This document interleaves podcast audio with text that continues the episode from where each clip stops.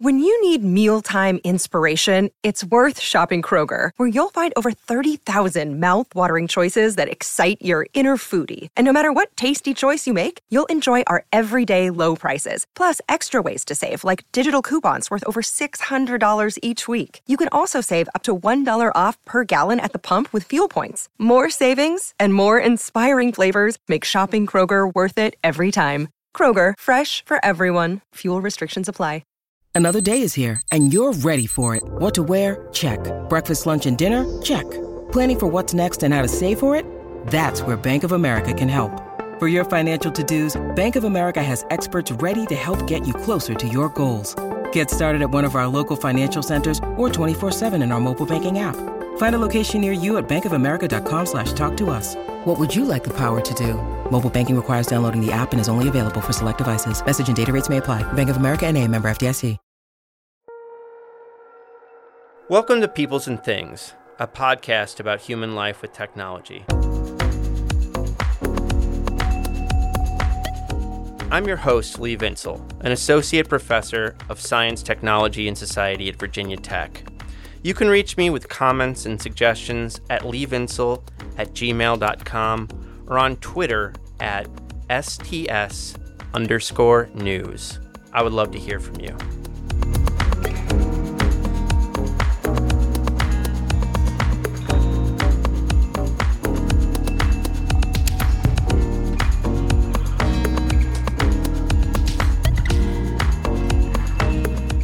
On May 6th, 2010, the New York Stock Exchange plummeted almost 1,000 points before regaining nearly all of it in the course of only 15 minutes.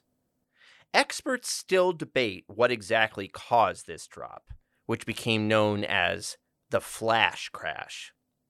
The U.S. Department of Justice brought criminal counts against a trader for manipulating the market, so that might have been part of it. But the big headline around the event was that it had something to do with algorithmic or high frequency trading. Trades made by computer systems in order to exploit small differences in prices. Pieces of critical writing, such as Michael Lewis's book Flash Boys, A Wall Street Revolt, cast high frequency trading as first, new, and second, as a distinctly bad development through which elites had rigged, and we can probably put rigged here in quotation marks, the market. But as usual, realities are far more complicated than such simple morality tales suggest. Also, reality is, in some sense, more boring. In the book Automating Finance Infrastructures, Engineers, and the Making of Electronic Markets, Juan Pablo Pardo Guerra shows how using computers to automate financial systems has a much longer history than popular accounts of the flash crash and high frequency trading suggest, going back at least to the 1970s. It's a story that involves not well known elites, but anonymous, low status back office employees who slowly started applying computers to new areas of business. It's a tale of the slow creation of financial digital infrastructures that now come to shape many aspects of our world. It's a chronicle of moral complexities and compromises, not a black and white adventure involving good guys and bad guys. In my conversation with Juan Pablo, who goes by JP, we also talk about his more recent projects on how various quantitative metrics have been applied to managing universities, the effects such systems have, and how people who care about universities can resist such changes. One small note if you hear an unusual sound at some points during the interview, it is not your ears. It is JP's pet hen. In a small bit that I edited out, JP asked if he should take the hen outside so it would be quieter, but I am pro pet and asked him not to disturb her. So here and there, you will hear the contributions the hen made to our discussion. I hope you enjoy this conversation. I had a lot of fun talking to JP, as you'll hear. Get excited.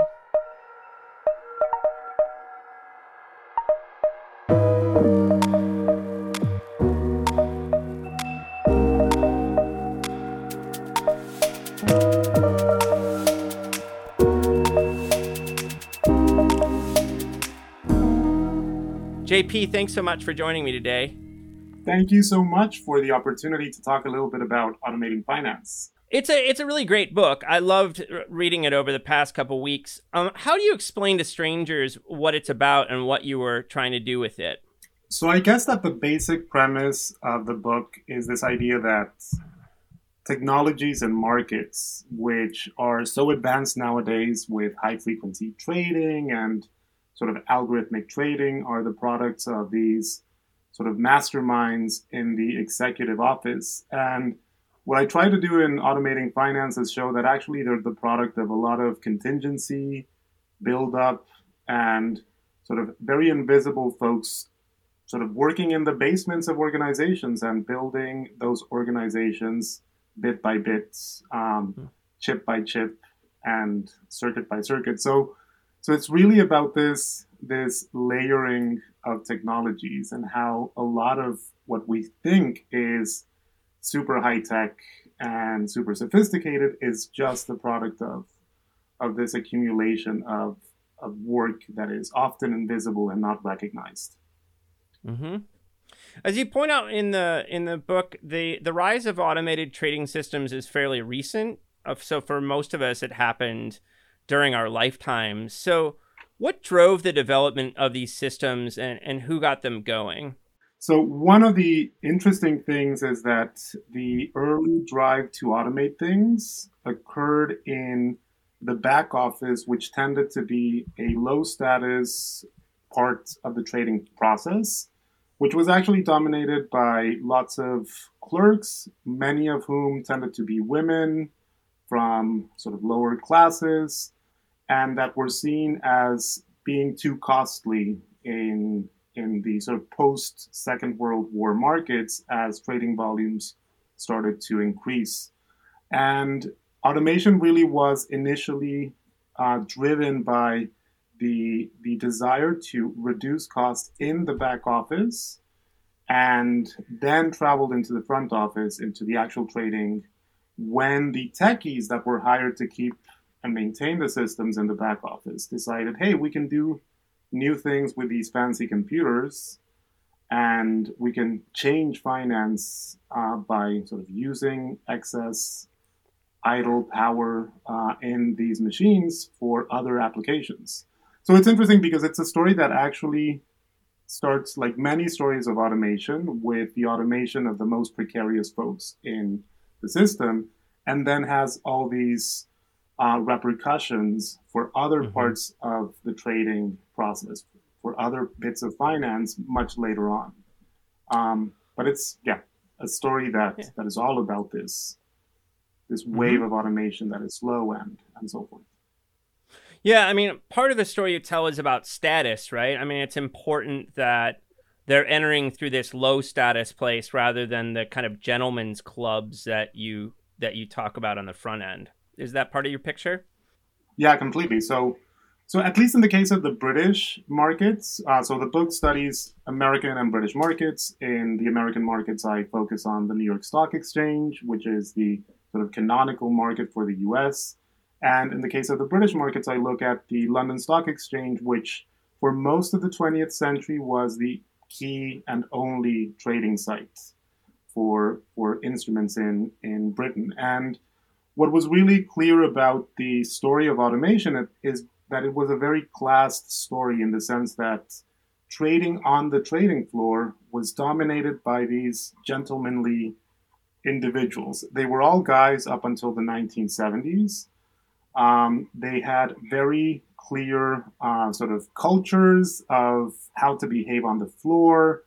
They were a sort of brotherhood that kept the floor very, very tight and um, maintained certain practices that echoed a lot of the elite practices of England. So, for example, they had waiters on the mm-hmm. trading floor that would serve the members of the organization um, throughout the day the bathrooms between members and staff were not shared. Um, mm. So it was a very, very classed organization. And a lot of the story of automation was these very sort of lower class folks that had technical backgrounds, uh, also trying to change that part of finance in London. The story mm-hmm. is different in the US, of course, because class was not the same in, in America. Sure. But in the case of London, it was essentially a story of class and status. Mm-hmm. So, how'd you get into this topic? You got a bachelor's degree in physics, if I'm right. And how'd you go from being a physicist to being a sociologist of finance and other quantitative systems? So, I do blame STS for that. Uh, and I do blame Donald MacKenzie for that. So, he's a terrific writer. And when I was in physics, I was starting to think about other options in life and um, going or studying finance seemed interesting. Uh, I had maybe at some point the opportunity of becoming one of those physicists who work in finance and who sort of do models and and uh, sort of create extract value out of stats. But I found uh, works that were important in the early 2000s around financial markets and they were fascinating and all the epistemological issues around markets were really cool and that's what drove me to study finance um, hmm. and a lot of it had to do with with being at edinburgh later on for my phd and being at a center of social studies of finance at the time which was uh, sort of useful and important in shaping uh, the projects at, at that point in time yeah, no doubt. I mean, that really was the the place to be for that topic. Yeah, completely. Edinburgh was one of the key places to be. It was a fantastic experience, and uh, I think it was it was interesting because it it made me engage with literature that I had never engaged with as a sort of physics undergrad. uh, but it was also interesting because of the location. There was a little bit of like ethnography almost in having to deal with some of the the class issues in the United Kingdom that then uh, was included in the book rather than in the original dissertation. So it was it was an interesting experience. Mm-hmm. And what kind of research did you do uh, for this book? So a lot of it was just talking to folks in finance. Um, it was really difficult actually because the finding just the names of the people working in the basements was something that was quite complicated. I mean, these are people that are never necessarily interviewed or known about outside right. of the circles in which they they operate. So uh, even though we have like these histories of um, famed brokerage houses, and we have amazing books like Michael Lewis's Flash Boys, etc., etc., we tend not to know the names of those actually building the systems. Yeah. And discovering those names for uh, arranging interviews was was a mess. And I, I was very lucky because I found I sort of managed to find one name that became the gatekeeper to a lot of the interviews. Uh, hmm. And that was really critical because from then on, I could sort of assemble a massive uh, I think it was like 20, 30 uh, interviews that ended up being central for for the book. That's but it great, was man. really it's it's actually quite difficult to look at these invisible folks. I totally know what you mean. I oh, this is like the trick I try to teach grad students is to get into the the belly of the beast and not just talk to leaders for all kinds of reasons. I, I think the the middle and lower level people often have more interesting stories to tell you about these things. Yeah. Yeah, so I, I remember one interview with a super high ranking member of the, the, the stock exchange, and mm-hmm. everything that person said was predictable because it was what you could read from the Financial Times or The Economist. And then I had like the interviews with the folks who were working in the basement developing the systems back in the 70s. And those were like three hours long. They gave you papers, they gave you documents that they had managed to sort of keep. They had their own personal records. It was amazing finding those folks, but they are completely invisible. If you Google them, they basically do not exist. That's how bad it is. right on. And do you think? I mean, what do you, you know beyond the the range of stories and the materials and also i think a fresh perspective because they haven't been talked to and it's not in the kind of official histories.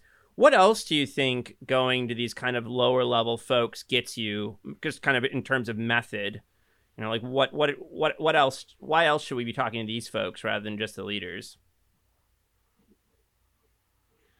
So I think one of the key things, and this is something that also comes across your work uh, on maintenance, is that it changes and it shifts the way we think about modern institutions. So this emphasis on certain types of work that are like disruptive and so forth really hides the fact that a lot of work in the sort of modern world is about keeping things together and it's in this yeah. act of keeping things together that uh, sort of culture is reconstructed, that meaning is made, that institutions change, etc., etc., and that a lot of politics is often is often done without it being visible because it's it's mundane. It's something that seems trivial, that no one cares about. It's quote unquote boring, but it's so central to to the fabric of social life that that it has to be studied. So looking at these folks is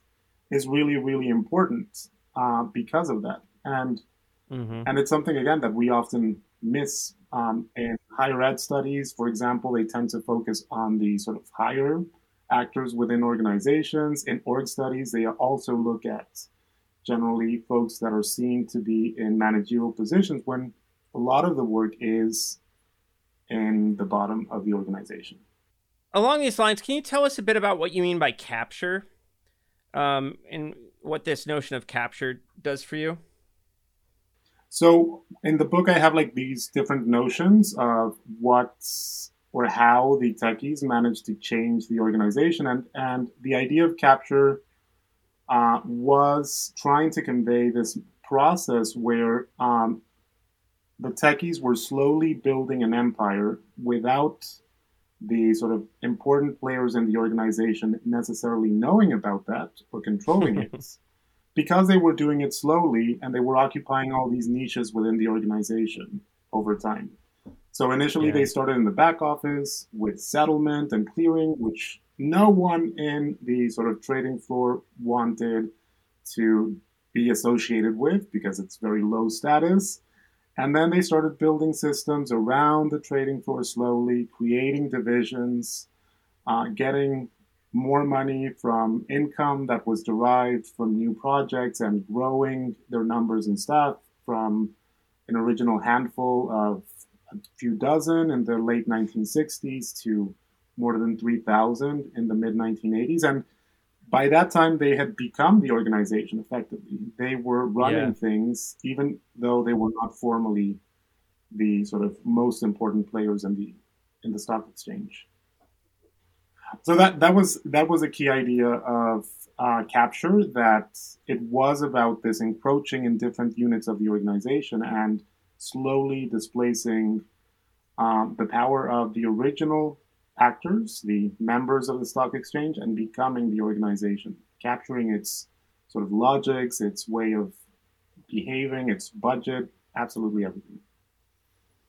Yeah, I loved it. I, it reminded me uh, in parts of uh, Nathan Ensmenger's book, The Computer Boys Take Over.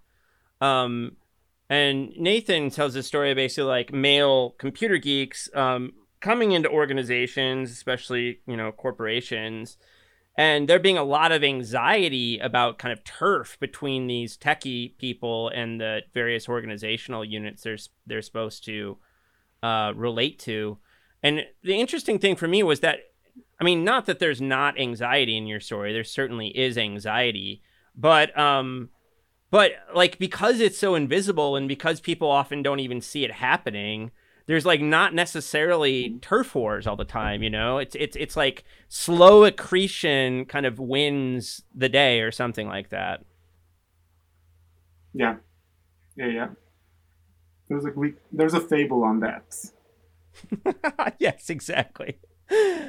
Uh part of what you do in automating finances is challenge the picture wherein machines replace people and, and social relations in some kind of s- simple, direct way, and show that in many cases the introduction of technologies actually preserved structures that had existed for a long time. So, What's the kind of too easy narrative of change that you saw before you started working on this, and and how do you try to complicate this picture? So I think that the the simple um, the simple narrative is the one that we get with uh, machines taking over the market that is seen in public discussions around high frequency trading, algorithmic trading, and all these these key things that are going on in finance. And a lot of that, or yeah, a lot of that is framed in terms of humans losing control. And this is like a mm-hmm. traditional trope of of innovation and automation. And and I think that part of the the logic of the book is trying to say it's not necessarily losing control, but actually these systems were still preserving social relations in significant ways. So, for example, the way people traded across firms, uh, the preferences of trading between firms were preserved in some of the systems. Uh, some of the ways in which finance sort of operates simply automated aspects of the trading process, but preserved a lot of the social networks and cultures elsewhere. So it's it's not a story of um, technology dissolving the social, but it's rather a, a story of technologies re- reproducing or mirroring in many ways existing social relations and preserving them in, in novel ways. Um, mm-hmm. I think that that's one of the I I, it's, I think so, I mentioned that at some point in the book that there's like a classical trick in history which is saying, oh look, you think things are new, but they're actually quite old, and yeah. that's part of what I try to do in the book, um, which is saying these things might seem fancy and new, but actually they've been uh, reproducing patterns from the past for a while.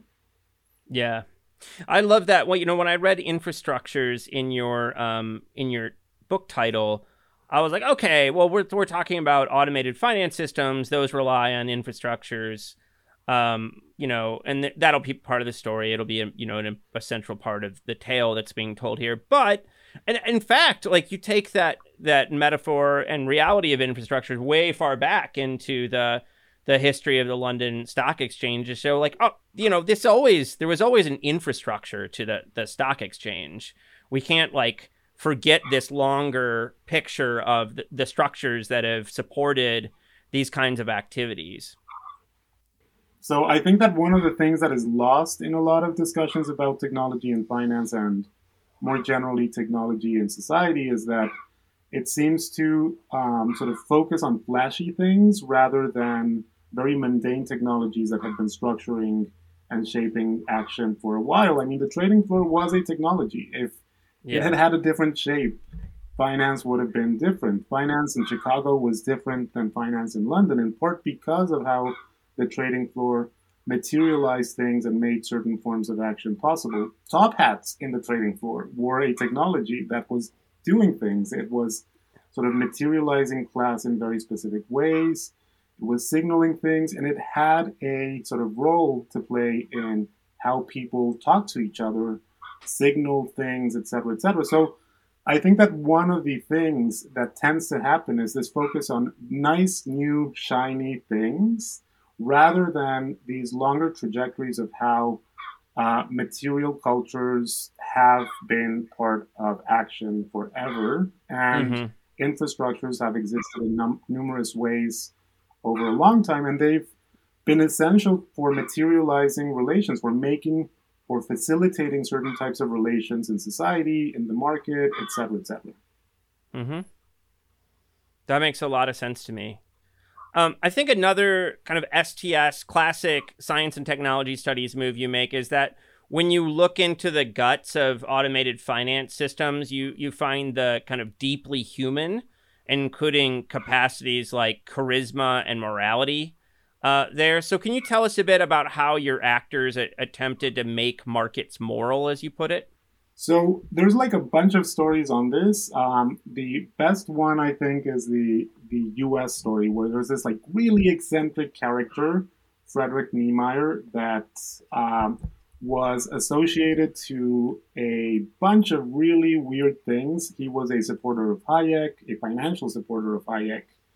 Uh, he was a friend of von Mises. He had this weird um, journal like publication where he talked about Calvinism and economics. And he was one of the first to patent a an order book, an automated system for trading in stock markets.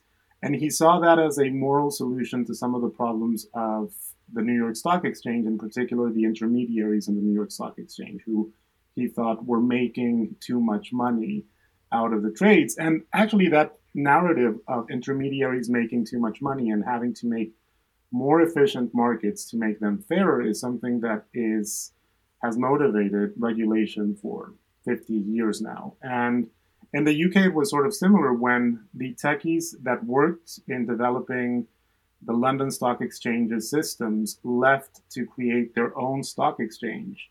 They were very explicit in framing it as a sort of moral counterpoint to the elite, gentlemanly uh, sort of character of their old employer, and they sort of based it in a completely different place. They placed it in Covent Garden rather than the city of London because it was um, a way of signaling a connection to older markets and markets that were open to the public. They tried to even call it the People's Exchange at some point to make it yeah. clear that it wasn't about the rich, gentlemanly folks. So framings of morality have been central to the design, the uh, sort of justification, et cetera, et cetera, of all these systems uh, for a while. And it's it's something that comes across in, in automating finance and also in other narratives like um, Lewis's Flashpoints, which is all again about these better, fairer markets for everyone. Mm-hmm. Yeah, I mean, it's interesting uh, when you when you talk about Lewis. I mean, I think that Lewis. I mean, I love Lewis's writing. Often, I think he's just a very clear and evocative writer. But I also feel like there's uh, ways in which you challenge his book Flash Boys in some ways, in that I feel like part of the story he's telling in Flash Boys, and that others were telling about these systems too. I mean, he's not alone in this. Is that they're kind of uh, an example of elites rigging the system, kind of against the you know Main mm-hmm. Street or something like that. Um, and and I think you and you know that it, that is, in some sense it's a sign of corruption or something like that that we we could say. But I think that you want to like complicate the moral picture um, at play. And so, uh, how does the story of stock market fragmentation help us help us see like complexities around the morality of these things? So I think there's a there's an interesting case with the U.S. markets in particular that has to do with um, this fragmentation. So the the world of policy around stock markets had a choice in the 1970s of going in one of two direct, directions. One was centralizing all trading in one single venue, and that would have made access to markets in theory better. This was actually supported by some of the big brokerage firms who would have mm. seen mm. uh, sort of the price of trading or the cost of trading fall because they didn't have to deal in 20 different venues. It was only in one.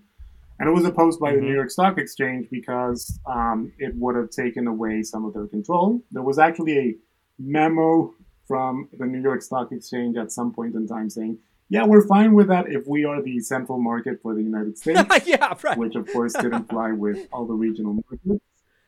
And, right. And one of the and and the thing there is that the choice between these these two things was was framed as a moral choice uh, between a market that was sort of fair, that provided equality of access to everyone, the centralized market, and one that was providing more efficient services and cheaper services through fragmentation because if you can interconnect things with with uh, telecoms, then you didn't need a centralized market. You could have many decentralized markets, and the sort of efficiency of competition would create better outcomes for everyone. This is like the traditional story of U.S.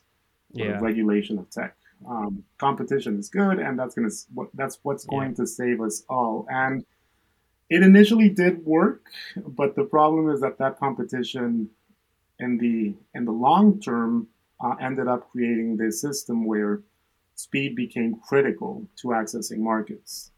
So, in a sense, high frequency yeah. trading was the product of a choice back in the 70s not to centralize things.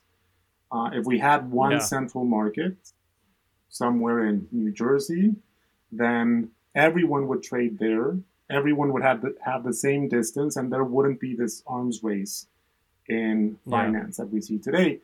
And that choice was was there. It wasn't taken because fragmentation was seen as something that promoted competition, and competition was ultimately desirable. But that competition led to a an arms race in speed, which is what we see yeah. today. So it was rigged in the sense of rigging a sail on a boat, which is you yeah. just do it in order to catch the wind. It was rigged in that sense. It wasn't rigged in the sense of people planning this at a table somewhere in Wall Street to make money. Um, yeah. I think no one really likes, or no one really liked at some point the the fragmentation of the system, but now they just have to deal with it. Yeah, I think there's other upshots from from from the picture you paint for economics and how we think about markets too. So one less lesson of your book is that markets are literally engineered, but there's also these complexities and costs that come come with that work. So something we chatted about briefly on Twitter and that you mention in the book goes something like this. These systems are so complex that we can't really get our heads around them. No individual can kind of cognitively master these things. But contra libertarians, price systems also break down uh, around these systems. Uh, you know, like that markets, now prices like Hayek and others want you know, don't come to our rescue either. So, I mean, where does that leave us with these things? So that's that's like a fascinating question. I mean, I think that where that leaves us is in more discussions about bugs or debugging and yeah. network infrastructures than, this, than these old metaphors of of oh yeah, it's like a switchboard. I mean, Hayek had this nice nice little quaint image of the price system as a switchboard that sort of managed to calculate everything, et cetera, et cetera, because it's centralized all information. But the thing is, if you have a, a system that has dozens of trading venues where a glitch in the speed of one router um, then causes a problem with signals that affect everything, it's not a switchboard. It's more like a sort of network yeah. Uh, for online real time gaming than a switchboard. and, and and that's a very different world because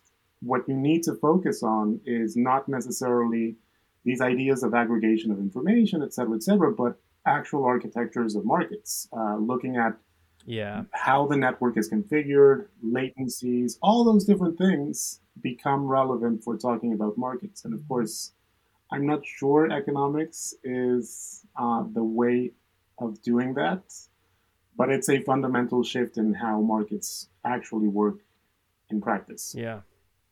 Yeah.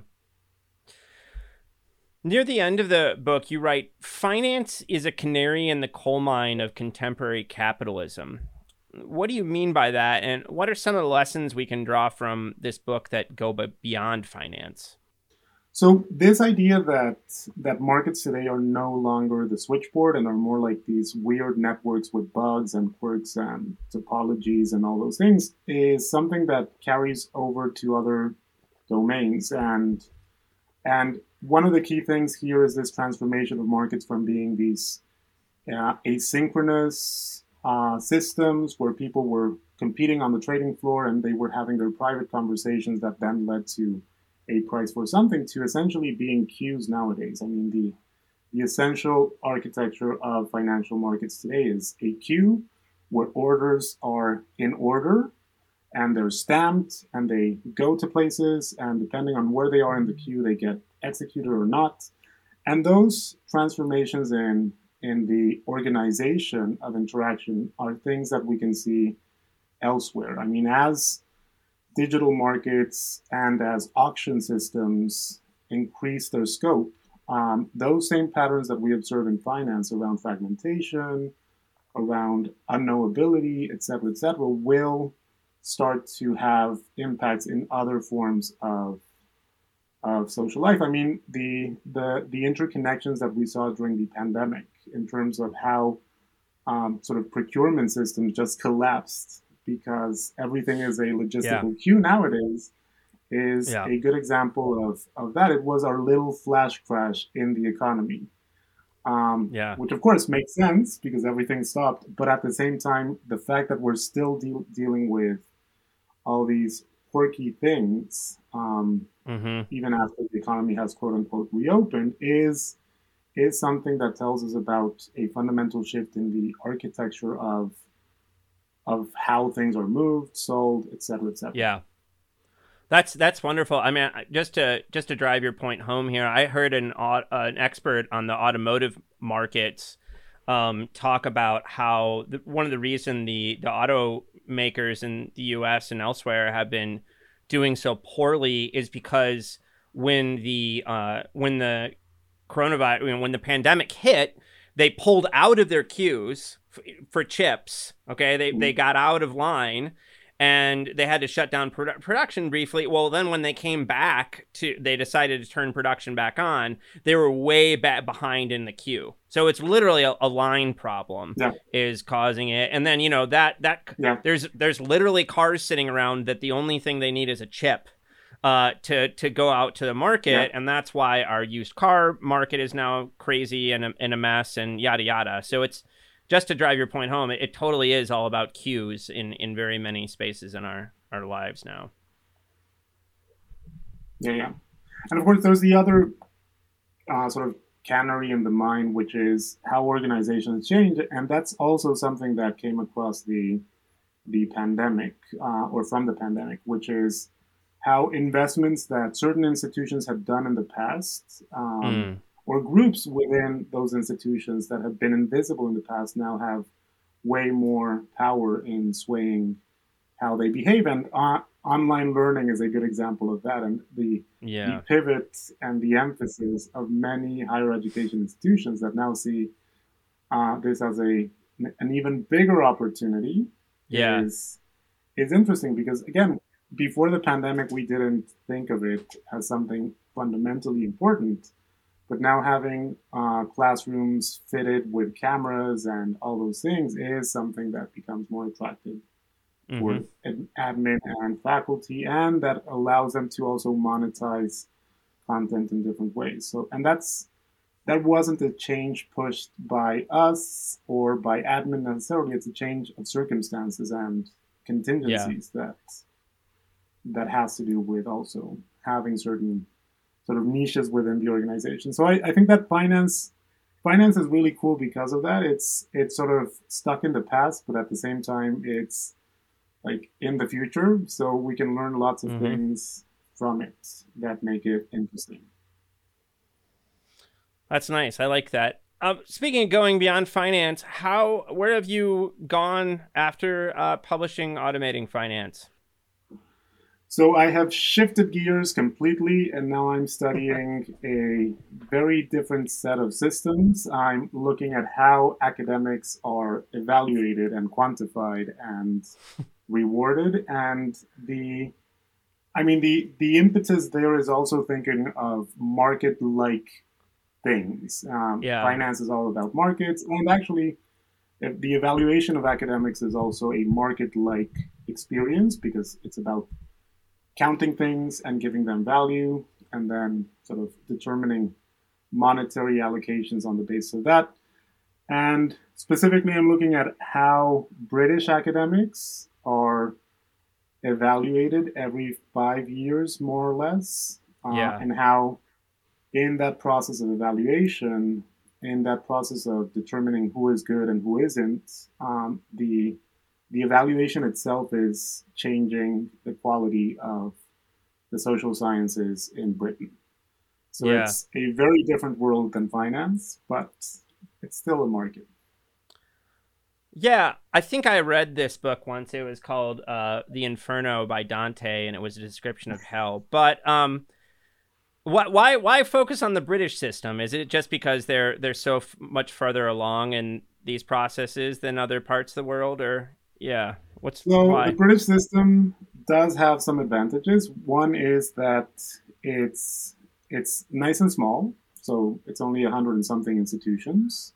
They're all public institutions, so they all depend on the same sets of funding. Uh, they all respond to the same regulations, et cetera, et mm-hmm. cetera.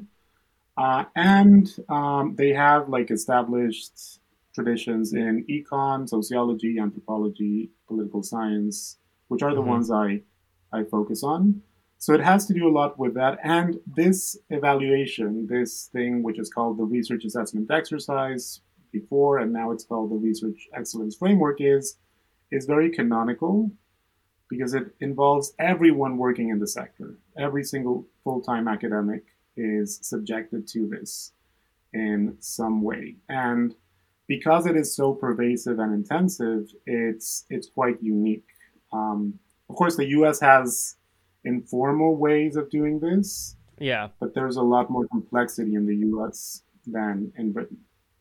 Yeah, I mean it varies so much by university. Are you also? I mean, I think if I remember correctly from a different Twitter exchange, you're you're also kind of following uh, administrators and the kind of conferences they go to and how these kind of ideas of management spread around. Is that right? Is that something yeah. you're looking at? So that's the new project for a different book. This would be the third book, which is on uh, budget models in higher education. And this is going to be a much more American story because that's another big infrastructure that we don't know about and that actually oh has God. a lot of effects on on how we, we live and and in the last 15 20 years there's been a shift from these older models of of budgeting in higher education the ones that were mostly incremental so you would get the same thing as last year plus 2% as yeah. a department, and then you figured out what to do with that. And now there's these responsibility center management systems that are all about this entrepreneurial spirit of go out and create more classes that will draw in yeah. more students and compete with history and compete with political science and and that is changing um, the patterns of hiring, the way in which uh, sort of disciplines think about themselves, the nature of campus, and it's mostly affecting those disciplines that are not in the limelight. So if you happen to be in archaeology, then that's not the greatest position to be in. Yeah. Even though it's an important part of the university. So it's it's all this yeah. it's about these other infrastructures that are not seen and that are really critical to how knowledge is made and how knowledge is structured in the long run. Yeah, I mean one one commonality I see between these kind of three your your your first book and then these two other um, projects you've you've described is um, kind of the force or attractiveness of uh, metrics and kind of quantitative systems for uh, managing all kinds of things, right? I mean, it might be more obviously attractive in uh, finance, which is you know all about numbers anyway. Um, but how, how, this is a question I've been kind of wrestling with a lot uh, in a variety of places. Uh, you know, we have these kind of old models like you know the Frankfurt School, which is kind of Marxist uh, plus psychoanalysis plus a couple other things theory. Um, and one picture in that is this notion of instrumental reason that we are of you know many people in our culture have kind of bought into this mental model where like efficiency and instrumentality are the good things that you know we the, there's almost pressure to instrumentalize everything in the world right? And there's lots of other thinkers beyond the frankfurt school like heidegger and we can name a ton of people who think about this. But how do you as a kind of sts uh, thinker today uh, think about the kind of seeming like prerogative pressures and imperatives that administrators and others experience to do these kind of metrics based things. So that's that's that's actually something that that has been influenced so my thinking around this has been influenced a lot by literatures in STS on care and and also uh, from discussions about solidarity and how solidarity is central to shifting and transforming organizational life. Because the thing is, you can have the metrics themselves are powerless. I mean, the the numbers yeah. do not do anything in and of themselves. They require people accepting these metrics and applying them in very specific ways, and they can be gamed sometimes in yep. in actually positive manner. So you can have a ref, and it can be fine. It can be something that doesn't affect the quality of your working life, that doesn't make you feel miserable if you have yeah. managers and colleagues that do not place value on these numbers and that are willing to stand in front of their managers and say, well, you know what? John did terribly, yeah. but it's because John has been having a tough time. And don't worry, in five years it will be fine. And anyway, we are a great department, etc., etc. So there's a lot of of ways in which uh, creating these bonds of solidarity within the modern workplace, which is made difficult, of course, by how work is now organized, is one of the ways of fighting this instrumentalism. Is one of the yeah. ways of of sort of focusing people's attention on the fact that we don't need efficiencies anymore. We live in a super efficient time in yeah. history, except Amen. for fossil fuels, which are like, completely terrible. Yeah. But we live in a super affluent moment and we don't need more. We need more solidarity. Yeah. And that's fundamentally what what matters. And that's a that's yeah. a difficult thing because that becomes a sort of choice that is difficult to make because you require others to also be solidary, but it's also a a way of transforming our everyday experience in the markets, in higher ed, in organizations more generally in a more positive way. Yeah, man. Amen. I love that. I, I, mean, I think it's kind of where hope comes into the picture. And I think, you know, a, another reason to have hope around these things is some of the more um, purely uh, quantitative measures of how to do budgets in, in higher education like so-called PIB models and such, which are you know in some kind of very crass way coming down to like counting butts and seats in classes, mm-hmm. and um, and you know just you know like looking at how much value a course and a professor is is producing on on that level. It, what's amazing is they've gotten introduced in in a lot of places, but the pure version of it has almost never been introduced. And in a lot of universities, it's gotten introduced, and then higher administrators have backed off of it um, and not pushed it all the way through. I think because they see how how detrimental this would be to the life of the university. So I mean, I think there's actually there's you know even though it feels hopeless sometimes, and believe me, I've just spent the last couple days doing the most painful assessment paperwork in my life. I've never felt my time be like so wasted ever in my life and it was oh, awful. But like you know, but like at the same time, I think there's actually kind of like malleability and flexibility here. You know, there there's more space for con- eh, controlling or you know trying to help shape the direction we take this in than than maybe the doom and gloom projections say or something yeah. like that. Yeah, yeah.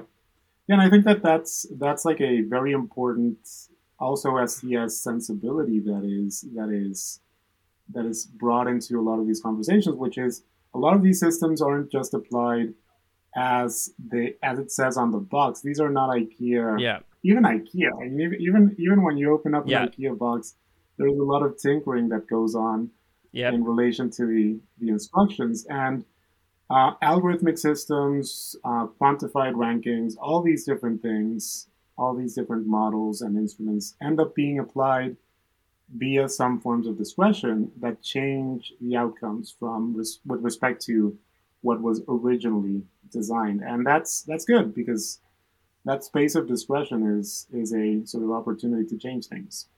Yeah. Well, if your if your fourth book discovers a lower ring of hell than budget models in higher ed, I don't know what you you will have done. but um, you know, another part of uh, your career that I want uh, people to have a, a a sense of, and I think that you know we haven't really touched on it yet uh, in this conversation, is that you also um, work in and teach computational social science. So you haven't kind of lost your quant skills from your undergrad. So, like, how does computational social science play out in in, in these projects we've been talking about? Maybe the, maybe the second or third book, you could say how you're using some of these skills. Yeah. So for the third one, it's going to be more qualitative. I mean, I might try to do some some data collection on on model adoption, but that's a little bit more complicated, and I'm trying. I'm still looking into that that possibility. But I think that so in STS has always been very um, very reticent to sort of engage with quantitative methods because of the way the field emerged and the critical position it has against yeah. sort of positivistic schools of thought, et cetera, et cetera. But I think it's all about creating a stronger narrative. And sometimes the way you build a stronger narrative is with a really nice visualization that conveys the story that your interviewees yep. are telling uh, with a nice picture. And a lot of computational methods, yeah. I, I feel, provide that additional support. They're not there I mean, they're there to either highlight patterns that were invisible because we hadn't seen them before, which then invites folks to do qualitative research that answers the the why and how questions.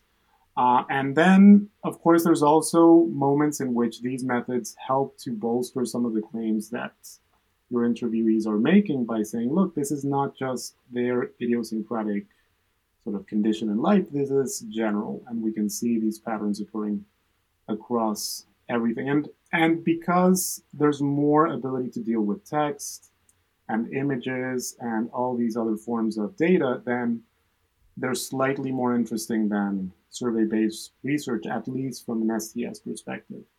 Yeah, I think that seeing them in those ways is is it, it makes them interesting. It makes them something that that is great for creating stronger narratives and yep. more compelling explanations. I love that, man. I, I really like how you uh, put that, and I, you know, I just feel like we, uh, it would great, be great if STS programs gave their students at least a picture of what quantitative methods can can get them when it comes to this storytelling stuff. I just think that too many of our programs, there's there's just there's no none of that at all. It's like you get history mm. and ethnography or something like that, and, and that's about the end of it. So I think just in terms of richness of possible approaches on the table, um, yeah. it would be great if we if we broaden things out.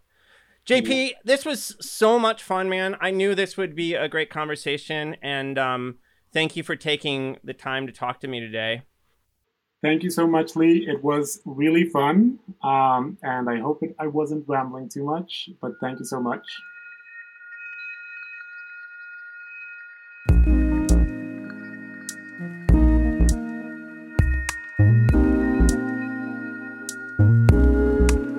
I hope you enjoyed this episode of our podcast. Peoples and things, like most things in this world, depends on the work of many people. I want to thank my brother Jake Vinsel for writing the music for the show. I want to thank my buddy Juliana Castro for designing the logos for the podcast. You can check out her work at julianacastro.co. Peoples and Things is a production of Virginia Tech Publishing and the University Libraries at Virginia Tech. Production activities are supported by the Athenaeum, a space in the library that acts as a hub for digital humanities teaching, learning, and creation. Joe Ford is the Athenaeum Coordinator and Digital Humanities Specialist at VT Libraries, and he serves as producer and sound engineer for the podcast. For information about other podcasts from Virginia Tech Publishing, visit publishing.vt.edu. I also want to thank you for listening. Thanks.